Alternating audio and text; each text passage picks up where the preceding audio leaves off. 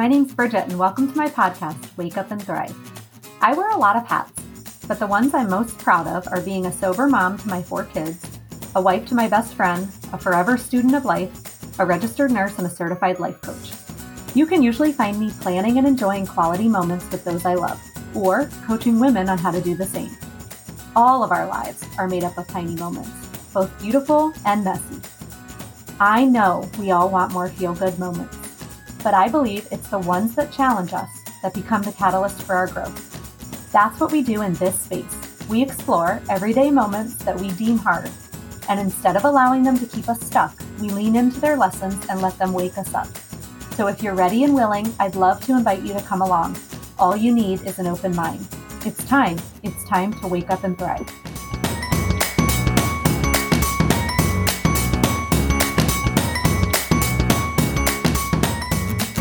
Welcome back. We are in March. Oh my gosh, it's so nice to have warm weather. Although we just got a hot tub in my house and I don't know, I don't know. I'm hoping I don't want to say goodbye to the hot tub yet. So I'm ready for warm weather. I'm not ready to say goodbye. Although our evenings are still going to be cool, so we should be good. Um, okay, so this episode, oh boy, I think this episode's really going to hit home for a lot of you mamas. Um, I'm actually bringing this topic to you as again something I'm currently walking through. Um, that's kind of how I like to run my business. My business really is an extension of me. And so I always figure if I'm going through something, someone else is too. Today, I really want to talk about those times when we as moms think we know best, right? And I say think because we actually don't have agency over anybody else's experience, um, even our kids.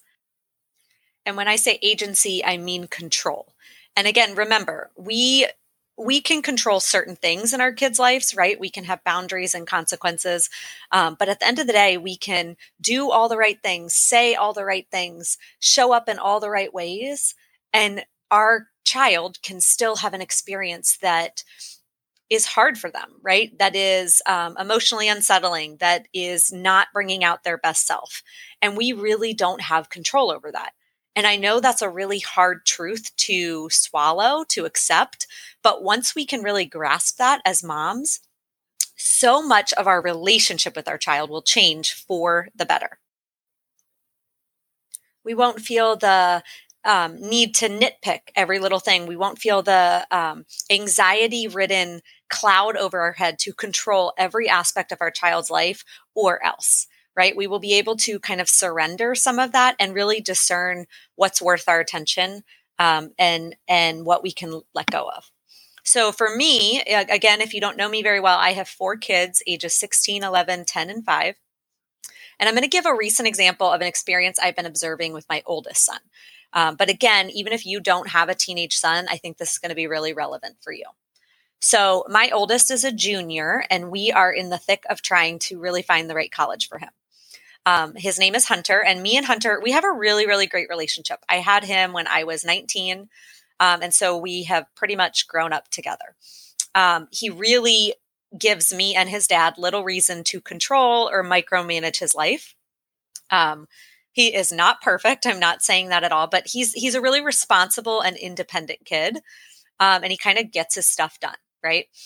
But I've noticed during this season that we're in, me and him keep going at it. And trust me, I would really love to blame him and his teenage ways, but the truth is, it's me, right? Because we always create our experience. We really, really do. So our struggle is really when I come, our struggle comes when I see him spending more time with friends or playing baseball than studying for school or preparing for the SATs, right? Don't even get me started on the fact that most schools are test optional. I wish they never told the kids that. But at the heart of my need to control this, at the heart of our need to control anything, is almost always a fear, a deep rooted fear. And so for me, when I kind of explored this, I'm afraid for his future, right? I'm afraid that he is not going to have options if he's not spending his time doing what I think he needs to be doing to get into the right college. So, how does this fear manifest? I try to manage his schedule. I give him ultimatums, right? I'm saying things like, if you don't do this by this time, then no friends or no car. And it just, it creates this like really icky dynamic. Um, I'm quick to judge the areas he's lacking, and I'm really slow to praise the areas that he is showing up well in. And then this also really manifests in my own body. Like I'm exhausted. I am mentally exhausted.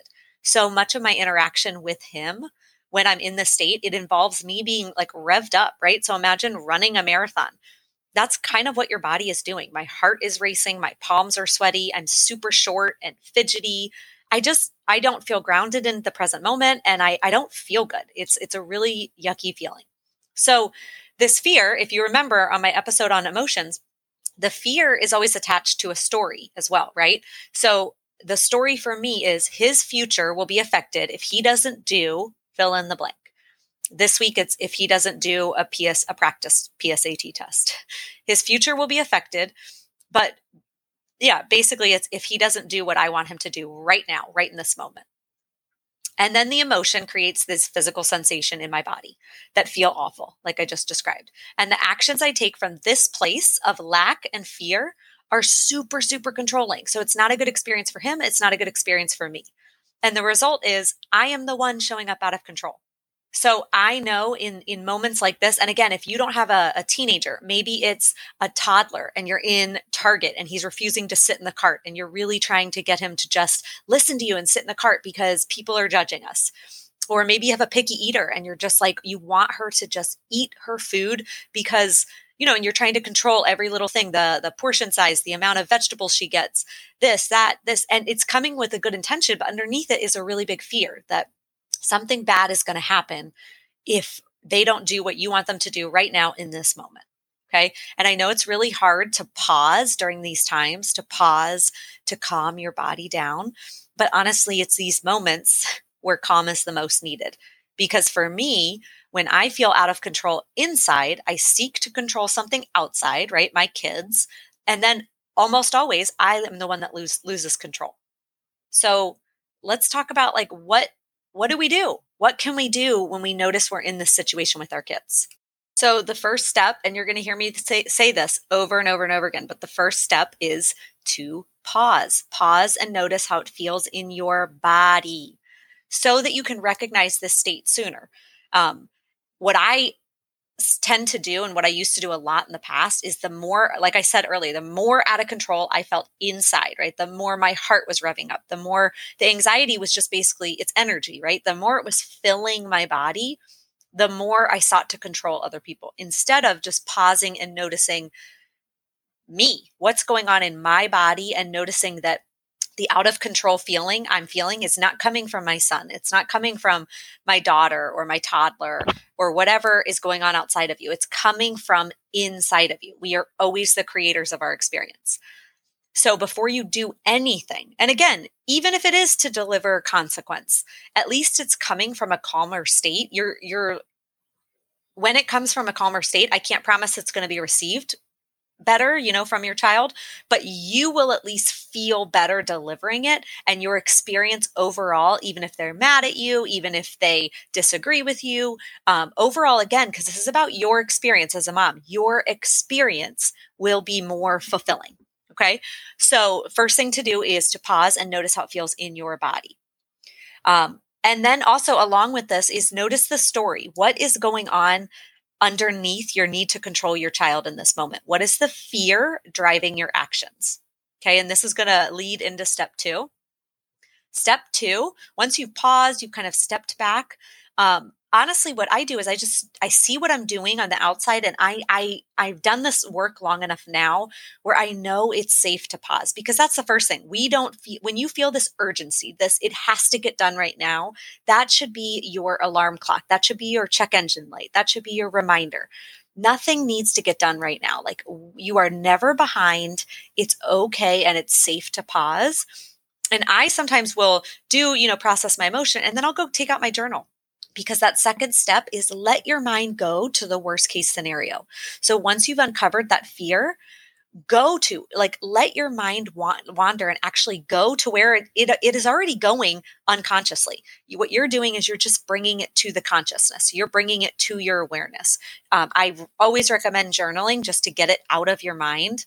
Um, but sometimes you can even talk to somebody that you really trust but go to the worst case scenario I know sometimes this can feel scary to actually explore the worst case scenario, but I want to let you know that uh, ignoring or avoiding the worst case scenario, it's not helpful because it's already, if you imagined like the worst case scenario was driving the bus of your experience, it's already present. It's literally driving the fear, it's driving your need to control. And so all we're doing is we're getting to know the driver, right? We're just like, trying to make friends with it. Don't you think that's a little safer than just hopping behind this bus and letting the bus, you know, take you wherever you want to go without actually understanding um, who this bus driver is? So for me, if my son doesn't study for the SAT, he will most likely not get a decent grade. Grade, less colleges will be interested in him. He won't have options and his future is going to be ruined. that is what is going on in my head. And I'm laughing just because as I'm saying this to you, that is so silly. Like him taking a practice SAT test is not going to ruin his future. I know that logically. But in the moment when fear takes over, that's what's running the show, right? That is where my mind goes. So once I get that out, once I allow, um, once I bring it to my awareness, I get to remind myself that his future will not be determined or ruined by one grade. I get to remind myself the truth, right? That someone far greater than me has got his future in his hands. And I get to celebrate the amazing kid that he is today and believe with all my heart that he's going to end up exactly where he's supposed to end up. My goal and my role is to make sure our relationship is intact when he gets there. That's it. Okay. So after you have calmed your body down, and after you've allowed your mind to go to the worst case scenario, and then you've reframed it to truth. And again, if you can't do this on your own, find someone that you really can trust. Find your husband, a trusted friend, hire a coach, work with a coach.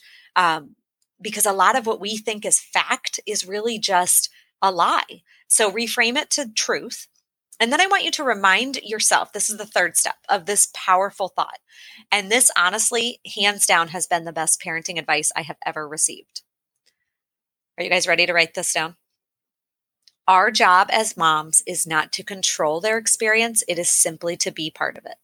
So always, always, always seek connection over control.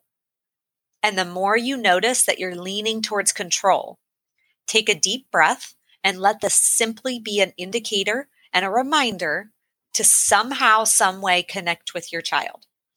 You will never regret connecting with your child, right? Like I know, especially if in, in your mind, one of your examples is a is a child in a store throwing a tantrum if you connect with them, you're going to encourage this and this bad behavior. And I'm telling you, it's the opposite. It is 100% the opposite.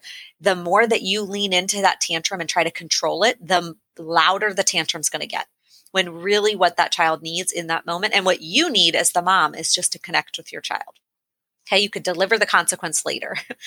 okay, so in those moments when you just want to wring their neck, ask yourself, what do they need and what do I need in this moment? And I promise you the answer is going to be some form of connection. Okay. Um, and then this thought, this thought, my job is not to control their experience, it's simply to be part of it. It's not meant to relinquish consequences and rules with our kids and just let our kids run wild. That's not the purpose of this thought. It is a freeing thought. It's supposed to relieve the pressure we put on ourselves to control every aspect of our children. And we we convince ourselves we're just doing this out of love. And i believe for the most for most of us it is coming from a good place. But when we let fear take root and we let our need to control take over our desire to connect then honestly we end up creating a relationship a damaged relationship because it's not rooted in love so the purpose of this thought is to create a reminder that even if our kids behave perfectly, even if they do everything we ask for them, even if we set up all the right circumstances and expectations, we still have no control over their future. So we, as their moms, we get to surrender their future to a higher power if that's in your belief system. But really know that our number one job is just to love them and enjoy them. And this, I believe, is going to help you discern which battles are worth fighting and which you can let go. Okay. And then the most important thing this thought does is it protects your relationship.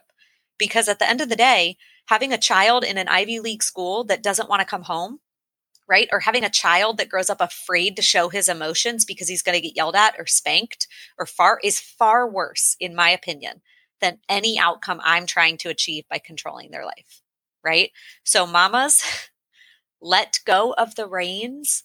And when you notice you're trying to control, pause, acknowledge and allow that emotion in your body.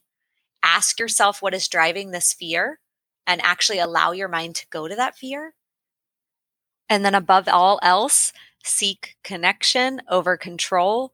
Um, I promise you, you will never, ever, ever regret that. Okay. And that really is um, all I have for you guys today. I hope um, this resonated with you. If it did, please share that with me. I love connecting with um, other women. You can find me on Instagram at Bridget Covill, B R I D G E T C O V I L L. Um, I'll put my email in the show notes as well. Um, let me know what's resonating, what's coming up from with you while you're listening to this. Um, and yeah, you guys, let's take the pressure off of trying to be the perfect mom, of trying to create perfect kids, and let's just let's just love them. Let's just love them and enjoy them. All right, have a wonderful day.